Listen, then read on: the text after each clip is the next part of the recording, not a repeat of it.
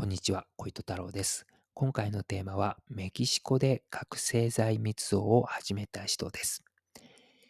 メキシコはですね、昔から違法薬物をアメリカ合衆国の方に密輸していました。もちろん裏社会の話になるんですけれども、1970年代以前はですね、マリファナ、大麻のことですね。あとですね、アヘン、ヘロインをアメリカ合衆国の方に送っていました。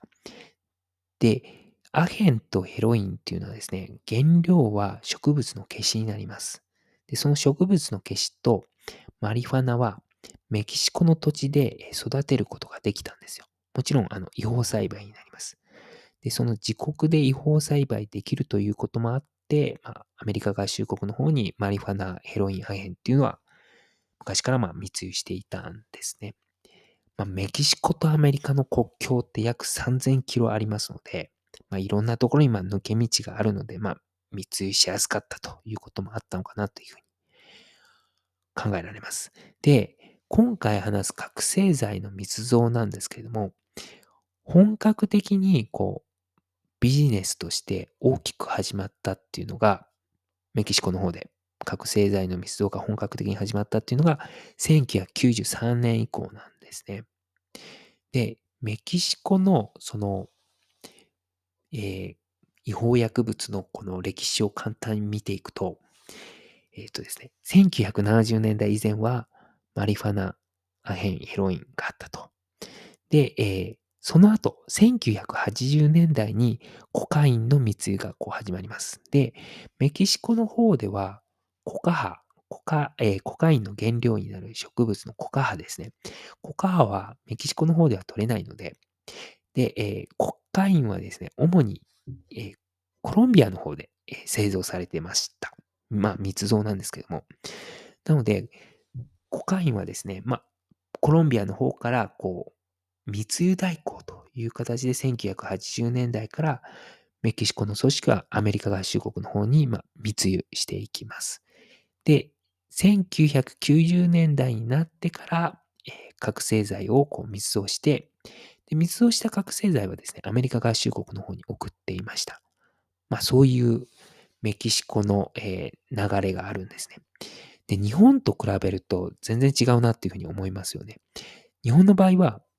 1951年に覚醒剤取締法が制定されたんですね。で、それ以降にですね、もう覚醒剤が違法薬物として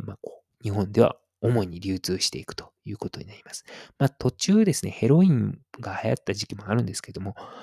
日本ではですね、1951年以降は覚醒剤がずっと違法薬物市場の主役であり続けているということなので、メキシコと日本はかなり違うかなというふうに思います。で、ちょっとメキシコの方に話を戻しますね。で、メキシコのその覚醒剤の密造ビジネスを本格的に始めた人っていう人がですね、ホセ・デ・ヘスス・アメスクア・コントレラスという人物になります。ちょっと短く言わせてもらって、ヘスス・アメスクアと今から言っていきます。で、このヘスス・アメスクアはですね、メキシコのハリスコ州の出身です。ハリスコ州っていうのはグアダラハラっていうね、大都市を抱えている州になります。で、このヘスス・アメスクアはですね、1978年の時に、当時13歳でした。ヘスス・アメスクアは、メキシコを立ってですね、アメリカ合衆国の方に密入国するんですね。中学1年生ぐらいの年齢ですから、13歳っていうのはかなりハングリーな気持ちで、アメリカ合衆国に行ったのかなと思うんですけども。で、アメリカ合衆国に行った後はですね、カリフォルニア州で主に生活していました。で、密入国してから5年後なので、1983年頃ですね、このヘスス・アメスコアは実の兄とともにですね、密入国を手助けする事業を裏稼業なんですけど、始めていきます。要は、メキシコから、アメリカ合衆国の方に越境させる手伝いをするってことですね。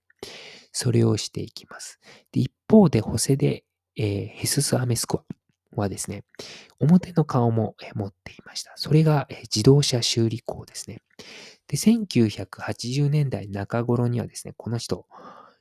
サンディエゴ市っていうカリフォルニア州で、南、もうほんとメキシコの国境に近いところにあるんですけど、サンディエゴ市っていうところがカリフォルニア州にあります。で、そのサンディエゴ市で自動車修理工としても働いていたんですね。で、この人ですね、ただの自動車修理工ではなくて、自分の自動車修理店も持ってたんですよ。まあ、おそらく自動車修理工兼その自動車修理店オーナーだったということだと思うんですね。で、1980年代中頃のヘスス・ハメスコアって、おそらくまだ20歳にも行ってない年齢だったと思うんで、それで自動車修理店オーナーですから、まあ、おそらく裏稼業でかなり稼いだんだろうなっていうふうに思います。で、その自動車修理工のヘスス・アメスクアにですね、あるアメリカ人の客がですね、ある依頼をしていきます。それがエフェドリンを調達できないかということです。で、エフェドリンっていうのはですね、覚醒剤のこれ原料になるものなんですよ。で、アメリカ合衆国の方では昔から覚醒剤で、覚醒剤は、まあ、メタンフェタミンとアンフェタミンがあるんですけども、まあ、主にアメリカ合衆国の方ではメタンフェタミンが、昔から密造されていました。で、アメリカ合衆国の方では密造するんですね、国内で。まあ、国土が広いですから、日本と違って。まあ、密造が発覚しにくいっていうこともあったのかなというふうに考えられます。で、そのアメリカ合衆国で密造する人たちっていうのは、やはりエフェドリンっていうのは必須というか、やっぱりエフェドリンがないと作れないみたいなところがあったんでしょう。で、ただですね、当時1980年代中頃のアメリカ合衆国ではですね、エフェドリンは簡単に入手できない状況になってたんですね。で、一方でメキシコの方ではですね、1980年代中頃のメキシコの方では、アメリカに比べればまだエフェドリン入手しやすいっていうね、ことだったんです。まあ、それに気づいた人がいたんでしょう。それで、ヘスス・アメスクアにですね、メキシコ、故郷のメキシコからエフェドリンをちょっと密輸してくれよっていうふうに、まあ、お願いしたんだと思います。で、その依頼に対してヘスス・アメスクアは受けることにしたんですね。で、メキシコからエフェドリンを密輸して、で、それを、アメリカ合衆国内のメタンフェタミン密造組織に、まあ、下ろすということをやってました。で、エフェドリンの密輸で、まあ、儲けることができた、ヘスス・アメスコアなんですけども、次第にですね、メタンフェタミンを自分で作った方が、これ、もっと儲かるなっていうことに、このヘスス・アメスコアは気づいたんですね。で、ヘスス・アメスコアはですね、故郷のハリスコ州に戻って、自分でメタンフェタミンを密造することにしました。で、それがですね、ハリスコ州で密造を始めたのが1993年になります。で、それ以降ですね、ヘスス・アメスクアのその密造組織っていうのはですね、まあ、メタンフェタミンをどんどん密造していって、で、作ったメタンフェタミンはアメリカ合衆国の方に密輸していくということになっていきました。で、組織も大きくなってですね、コリマカルテルとも呼ばれました。で、コリマっていうのは、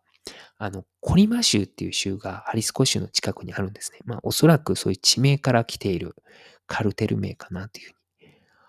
思います。で、このコリマカルテル